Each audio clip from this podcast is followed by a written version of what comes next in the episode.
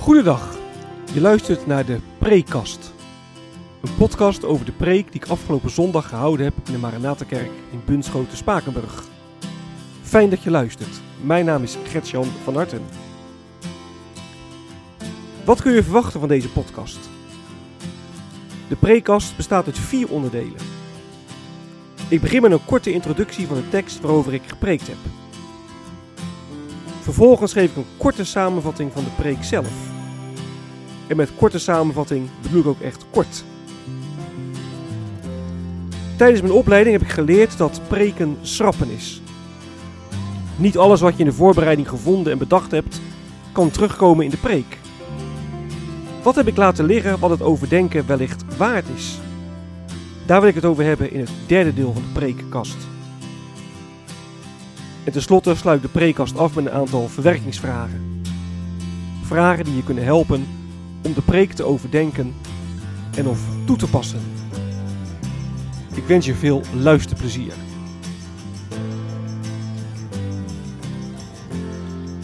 De tekst.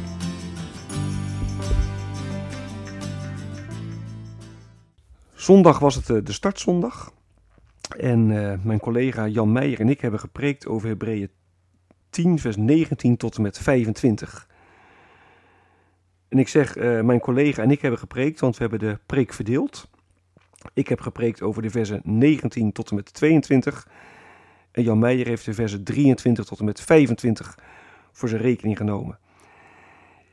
Ik dus uh, Hebreeën 10, vers 19 tot en met 22. Ik zal die versen lezen. Er staat, broeders en zusters, dankzij het bloed van Jezus kunnen we zonder schroom het heiligdom binnengaan. Hij heeft voor ons met zijn lichaam door, door het voorhangsel heen een nieuwe levende weg gebaand en doet nu als hoge priester dienst in het huis van God. Laten we God dan naderen met een oprecht hart en een vast geloof, nu ons geweten gereinigd is door de besprenkeling van ons hart en ons lichaam met zuiver water is gewassen. De preek.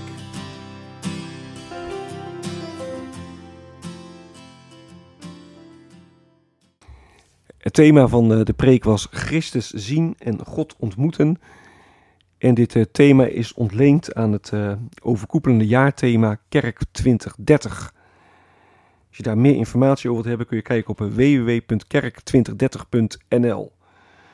www.kerk2030.nl. Dus Christus zien en God ontmoeten. We staan aan het begin van een, een nieuw kerkelijk seizoen. En het is helemaal niet zo moeilijk om nou ja, wat, wat, wat, wat somber en wat met zorgen naar de toekomst te kijken.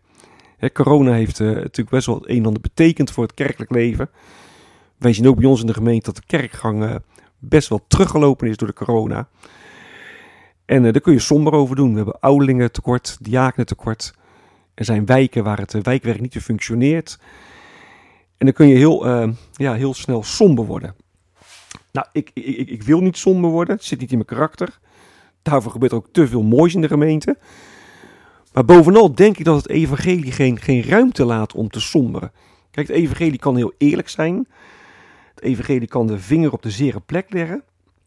Op de zere, uh, de zere plek in de kerk of in je eigen leven.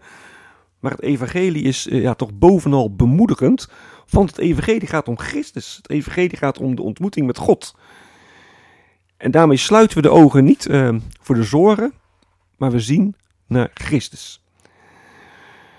Nou, de lezers van de Hebreeënbrief hadden het moeilijk. Ze waren enthousiast tot geloof gekomen, maar uh, ze werden al snel tegengewerkt. Er kwam vervolging. Christenen hadden het moeilijk. En uh, er waren christenen die werden in de gevangenis gegooid en daardoor haakten allerlei mensen af. En is de brief één grote bemoediging. De brief zegt, denk erom, God is bij ons. God uh, uh, die helpt je, God die draagt je en je mag, uh, je mag alles van hem verwachten. En zegt Hebreeën 10 vers 19, dankzij het bloed van Jezus kunnen we zonder schroom het heiligdom van God binnengaan. Ja, zonder schroom, vrijmoedig eh, kunnen we het heiligdom binnengaan. En het heiligdom, er was een plek in de tempel en in het heiligdom daar, daar woonde God. En die plek was verboden terrein. Hè? Alleen de hoge priester die mocht het heiligdom binnengaan.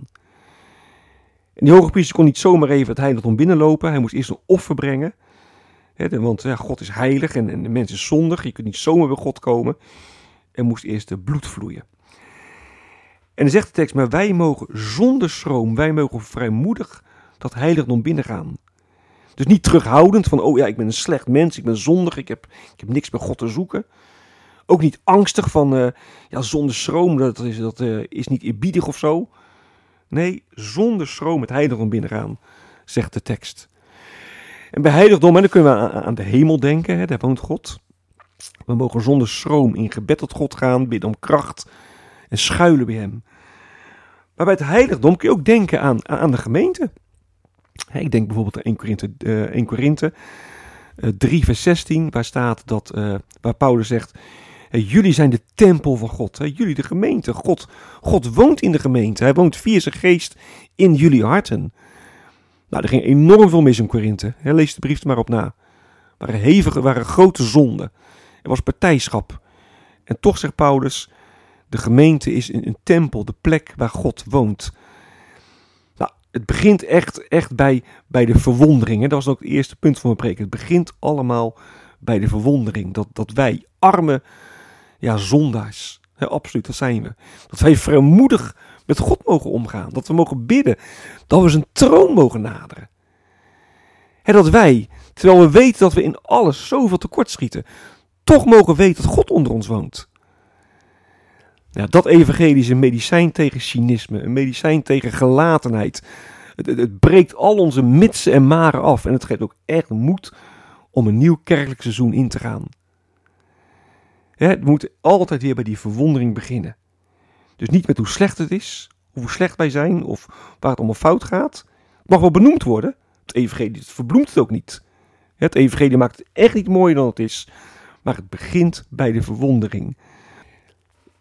In het Oude Testament mocht alleen de hoge priester het heilige de heilige binnengaan. Maar hij mocht niet zomaar het, eh, het heiligdom binnenlopen, hij moest eerst een offer brengen.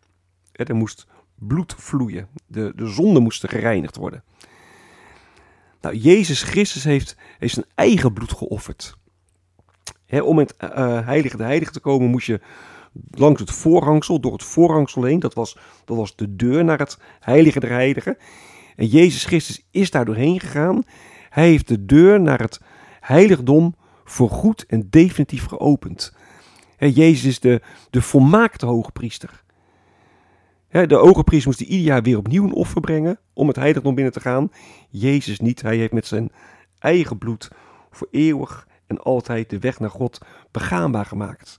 Jezus als volmaakte hoge priester. Dat is ook een van de thema's van de brief van de, de Hebreeën. Nou, Jezus heeft een, een nieuwe en levende weg uh, gemaakt, zegt vers 20. Een rechtstreekse weg naar God. Er zijn geen priesters meer nodig om, om bij God te mogen komen. Wij mogen zonder schroom naderen tot, uh, tot het heiligdom. De levende weg, hè? de weg naar het leven, de weg die altijd open is. En zo is Jezus Christus het, het hart en het centrum van het evangelie. In Jezus wordt Gods liefde en genade zichtbaar. En daar begint het dus altijd weer mee in de kerk, met de boodschap van Jezus Christus. En dan pas uh, kun je zeggen, laten we dan God naderen, vers 22, met een oprecht hart en een vast geloof. Met een hart dat echt op God gericht is, met, met een vast vertrouwen op Gods belofte. Dus het evangelie zegt niet als jij een oprecht hart hebt en als jij vast gelooft, dan mag je tot God naderen. Nee, dan wordt het evangelie voorwaardelijk. Het begint echt allemaal bij Jezus Christus. En dankzij Hem mogen wij vrijmoedig naderen tot Gods troon. En daarmee doet het evangelie natuurlijk een appel op ons hart. Hè? Hoe, hoe verhoud jij je tot Jezus? Geef je ook echt gewonnen aan Hem. En, zie je ook in dat je dankzij Hem ja, zonder schroom tot God mag naderen. Nou, dat was het onderdeel, mijn onderdeel van de preek. Hè? Het thema Christus zien en God ontmoeten. Het begint allemaal bij de verwondering als je ziet wat Jezus Christus heeft gedaan. Wat is blijven liggen?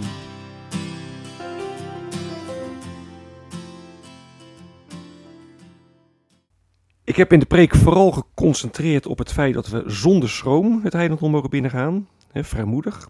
En over het feit dat we dat te danken hebben aan het, uh, het verlossingswerk van Jezus Christus. Als je de versen 19 tot 22 uh, nog een keertje doorneemt, dan zul je zien dat ik over vers 21 eigenlijk ja, niks gezegd heb. Daar staat dat Jezus als hoge priester dienst doet in het huis van God.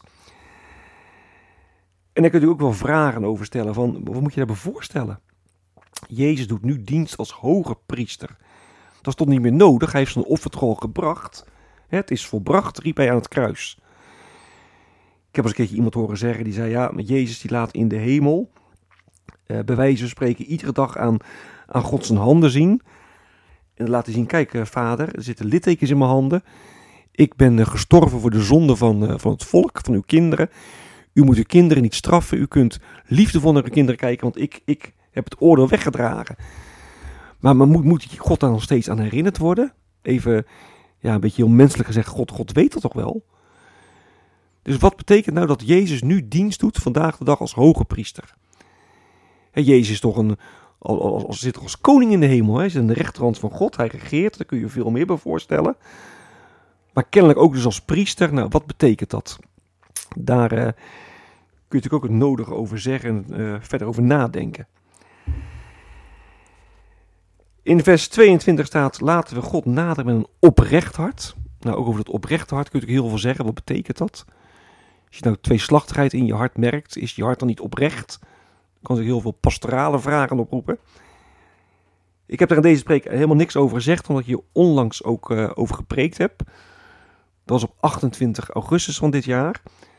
Dan heb ik aan de hand van 1 Koningen 15 vers 14, waar het gaat over koning Asa, um, gepreekt over het uh, God dienen met een uh, nou, on, onverdeeld, ongedeeld hart.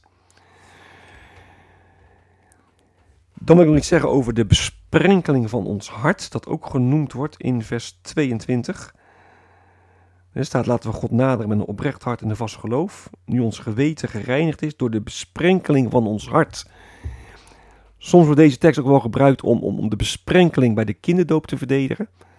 sommige mensen zeggen, je moet echt per se ondergedompeld worden, anders is een doop niet rechtsgeldig. Anderen, nee, besprenkelen kan ook. En die nou, verwijzen dan naar dit Bijbelgedeelte. Ik ben er niet helemaal van overtuigd dat dat hier bedoeld wordt in Hebreeën, maar ik wil het wel even, even noemen. En tenslotte nog iets over het slot van vers 22, waarin staat dat ons lichaam met zuiver water is gewassen. Nou, toen ik dat las, dan ging ik als vanzelf aan, aan de doop denken. En een aantal commentaren doen dat ook. de doop als teken van de, de toetreding tot Gods vernieuwde volk. Maar ik las ook in een aantal commentaren dat ze zeiden: ja, je moet hier niet aan de doop denken. Maar je moet dit lezen tegenover de achtergrond van de oud-testamentische reinigingsrituelen. Een priester die moest zich helemaal reinigen. En daar is ook een stukje wassing bij. Nou, daar gaat het hier over. Het gaat hier niet zozeer over de doop. Nou, ik heb daar ook dat ook niet, uh, niet door, doordacht. Maar ook daar, kun je toch, uh, ook daar zou je dus uh, apart op kunnen, kunnen focussen. Verwerkingsvragen.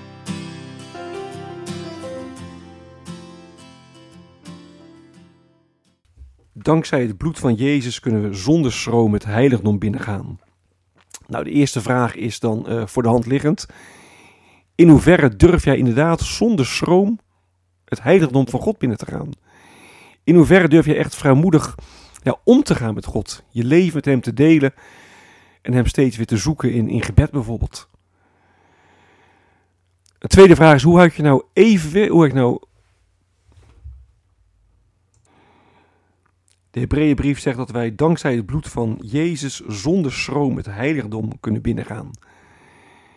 De eerste vraag ja, die ligt dan voor de hand en die luidt: in hoeverre durf je dat inderdaad? Durf jij zonder schroom om te gaan met God? Deel jij echt vrijmoedig je leven met Hem? Zoek je Hem ook echt zonder uh, nou, terughoudendheid? En de tweede vraag is, hoe houd je nou evenwicht tussen aan de ene kant eerbied voor God, hè, God is de heilige, en aan de andere kant, uh, nou, zonder schroom het heiligdom binnengaan, gewoon vrijmoedig met hem omgaan. Hoe bewaar je het evenwicht? Of, nou, is dit misschien wel een hele verkeerde vraag? En maken wij soms zomaar een, een valse tegenstelling tussen aan de ene kant God is heilig, en aan de andere kant, hè, God, je mag hem vrijmoedig zoeken. Hè, je hoort als mensen zeggen, je moet niet doen alsof God je vriendje is. Dat is wel de heilige. En anderen zeggen, ja, maar je kan wel zeggen, God is heilig, maar ja, in Christus mogen we gewoon naar hem toe gaan. Nou, hoe hou je dat evenwicht of is dat een, een valse tegenstelling? En, kan het nadenken en het praten over die nou, uh, vermeende tegenstelling ook zomaar het zonder, zonder schroom de heren naderen in de weg staan? Ik zei in de preek dat het allemaal begint bij de verwondering. En dan is ook hier de voor de hand liggende vraag: in hoeverre ben jij nou echt verwonderd over het evangelie? En een vraag die, die hierbij hoort: ja, wie, wie is Jezus voor je? En, en wat betekent hij voor je leven? Nou, dat waren de. Dit is het einde van de preekkast. Dit keer wilde stellen. Mocht je vragen of opmerkingen hebben, dan kun je me mailen op mailadres van hartengretjan.gmail.com van Ik wens je nog een hele prettige dag. Hartelijk dank voor het luisteren. En wie weet, tot een volgende keer.